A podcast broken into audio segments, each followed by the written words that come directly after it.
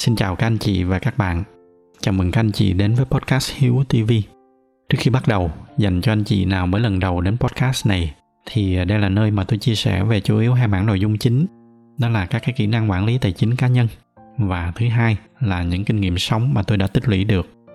Các anh chị có thể ghé thăm trang web của podcast ở địa chỉ là hiếu.tv để tải về một số tài liệu mà tôi đang chia sẻ miễn phí.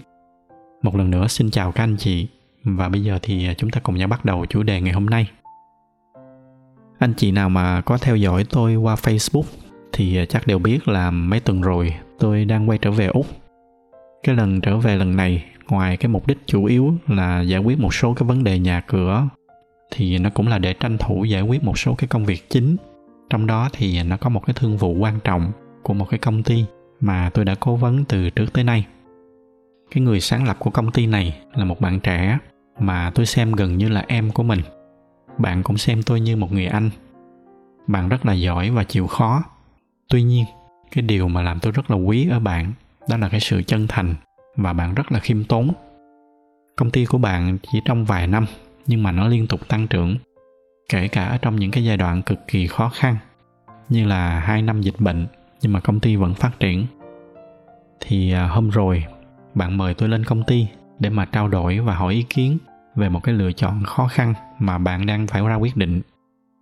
Đầu đuôi đó là có một cái công ty lớn, họ đang muốn mua lại toàn bộ cái doanh nghiệp của bạn. Cái giá trị của thương vụ nó khá là lớn và với cái số cổ phần mà hiện tại bạn đang sở hữu thì cái số tiền mà bạn thu về sau cái thương vụ nó có thể đảm bảo cho bạn và cả gia đình của bạn một cái cuộc sống sung túc tới cuối đời mà không cần phải lo lắng gì về tiền bạc nữa thì ban đầu tôi tưởng là bạn sẽ hỏi ý kiến của tôi về cái việc định giá công ty. Nhưng mà sau một lúc trò chuyện thì à, dần dần tôi mới nhận ra là cái vấn đề mà làm bạn suy nghĩ nó không phải là về định giá, mà là cái câu hỏi lớn hơn. Đó là bạn có nên bán hay không? Bạn tâm sự với tôi là khi mà nhận được cái offer của công ty kia, ban đầu thì bạn rất là vui, bởi vì khi đó bạn cũng nghĩ giống như với đại đa số mọi người chúng ta là bạn đã bỏ ra gần 10 năm để mà làm việc. Và giờ đây, nếu mà bạn chấp nhận cái đề xuất kia, thì ngay lập tức bạn sẽ có một cái số tiền rất lớn và cái cuộc sống của bạn nó sẽ sung sướng hơn rất là nhiều. Nhưng mà rồi sau khi mà các cái sự phấn khích nó qua đi, thì bạn lại bắt đầu suy nghĩ sâu hơn. Và từ từ, một cái câu hỏi lớn nó bắt đầu nó hình thành trong đầu bạn. Đó là nó có đáng hay không? Cái việc mà bán lại toàn bộ cái doanh nghiệp của mình bạn lo là sau khi mà mình đã bán cái công ty rồi, thì bạn sẽ không biết làm gì nữa. Bạn nói với tôi là trong 10 năm qua, bạn luôn có một cái mục tiêu lớn ở trong cuộc sống. Bạn luôn biết là mình phải đi về hướng nào. Mọi cái quyết định của bạn là đều để đưa công ty đi tiếp lên một cái bước gần hơn nữa, tới những cái dự định của bạn. Dù là có rất là nhiều khó khăn ở trong cái hành trình đó, rất là nhiều những cái đêm mà bạn phải trằn trọc không ngủ để mà xoay sở từng đồng lương, cân nhắc từng cái hoạt động để mà đưa công ty đi qua những cái giai đoạn khó khăn. Nhưng mà chính tất cả những cái điều đó, nó là làm cho bạn cảm thấy vui và bạn cảm nhận được là mình đang sống. Bạn nói với tôi là bây giờ bạn tưởng tượng tới cái cảnh là khi mà bạn đặt bút xuống bạn ký, bạn bán toàn bộ cái giấc mơ của mình đi, thì bạn sợ là sau đó bạn không còn biết phải làm gì nữa nếu mà anh chị nào còn nhớ thì cái tập đầu tiên mà tôi chia sẻ trên podcast này nó chính là cái tập mà tôi đặt tên là cuộc sống không mục tiêu. Đó là tập mà tôi chia sẻ là một cái câu chuyện trong cái thời gian mà tôi còn làm cố vấn cho chính phủ úc. Lần đó là tôi đi cùng một cái đoàn công tác của chính phủ tới một cái khu vực của người thổ dân úc, và cái chuyến đi đó nó đã để lại cho tôi rất là nhiều suy nghĩ. Chi tiết cái tập đó thì tôi xin không có nhắc lại để mà tránh làm cho cái nội dung của tập này nó quá dài. Ở đây thì tôi chỉ xin kể lại một cách vắn tắt. Đó là ở úc có những cái nhóm người thổ dân. Họ thuộc cái diện làm gần như được chính phủ trợ cấp hoàn toàn. Và cứ tưởng làm với một cái cuộc sống mà được chu cấp hoàn toàn như vậy, không còn phải lo nghĩ gì về cơm áo gạo tiền nữa, thì đó sẽ là một cái cuộc sống rất là sung sướng, không khác gì ở trên thiên đường nhưng mà trong thực tế thì đó là một cái nơi mà chính phủ đang phải rất là đau đầu với đủ mọi vấn đề. Từ là an ninh trật tự cho tới bạo lực ở trong gia đình, tới cả cờ bạc hút sách. Tất cả nó xuất phát từ cái việc làm con người ở đó họ bị tước đi một thứ quan trọng, đó là mục tiêu sống. Những người ở đó họ thức dậy mỗi ngày, nhưng mà họ không biết là mình nên sống tiếp để làm gì. Cái sự tồn tại của họ nó dần dần nó trở nên vô nghĩa họ sống, nhưng mà cũng không khác gì là họ đã chết rồi, nhưng mà chưa chôn. Đó cũng là cái lý do mà cái khu vực này rất là thường xảy ra cái tình trạng tự tử. Và tôi còn nhớ cái câu nói của một anh bộ trưởng, anh nói với tôi ở trong buổi ăn trưa. Đó là, những người ở đây họ đang tồn tại, chứ không phải là họ đang sống. Cái việc tự tử của họ, nó chỉ cơ bản là chuyển từ cái trạng thái này sang trạng thái khác, từ trạng thái còn thở sang ngừng thở còn lại thì mọi thứ khác đối với họ cũng như nhau. Sở dĩ mà tôi kể lại cái câu chuyện này là để chúng ta có dịp nhìn lại cái tầm quan trọng của cái việc là có mục tiêu ở trong cuộc sống. Chúng ta ở đây, mỗi ngày chúng ta thức dậy, hầu hết là chúng ta đều có mục tiêu. Có người thì à, cái mục tiêu là xây dựng doanh nghiệp, tạo ra giá trị cho xã hội, tạo ra công ăn việc làm cho những cái cộng sự của mình. Có người thì mục tiêu làm gia đình và con cái người ta phấn đấu để hướng tới cái mục tiêu làm có một cái gia đình hạnh phúc. Và xa hơn nữa là được thấy con cái thành công. Hoặc kể cả khi nó chỉ đơn giản là chúng ta đi làm để tới cái mục tiêu làm cuối tháng được lãnh lương, để mà có tiền trang trải cuộc sống. Mục tiêu lớn hay nhỏ nó không quan trọng. Cái điều quan trọng là ai trong chúng ta cũng đang có mục tiêu. Và đôi khi cuộc sống nó quá khó khăn. Cái con đường để mà đi tới những cái mục tiêu đó nó quá gian nan nó làm cho chúng ta quên làm chính cái việc mà chúng ta đang có mục tiêu để mà bước tiếp mỗi ngày. Nó cũng đã là một cái may mắn mà chỉ khi nào mất đi rồi, chúng ta mới thấy được cái tầm quan trọng của nó. Nó cũng giống như không khí mà chúng ta thở hàng ngày. Bình thường chúng ta không có ý thức được về cái sự tồn tại của nó. Chỉ tới khi mà thiếu nó thì chúng ta mới thấy được cái tầm quan trọng của nó. Và thường thì cái việc mất đi mục tiêu nó lại hay xảy ra ở trong những cái hoàn cảnh những cái thời khắc mà chúng ta không ngờ tới nhất. Thường thì à, đó chính là những cái bức tranh mà những người khác họ đang ao ước. Ví dụ như là cái câu chuyện về những người thổ dân úc được chính phủ trợ cấp hoàn toàn. Một cái viễn cảnh nghe có vẻ quá là sung sướng. Chúng ta sống mà chúng ta không cần phải làm, không cần phải lo về cơm áo gạo tiền nữa. Nhưng chính nó lại là nguyên nhân của tất cả mọi vấn đề. Và nó cũng là cái lý do của những cái lo lắng mà thoạt nghe rất là vô lý của cái người bạn của tôi. Nhưng nếu mà suy nghĩ tận cùng về gốc rễ của mọi thứ, thì à, chúng ta sẽ thấy đó là những cái lo lắng rất là chính đáng.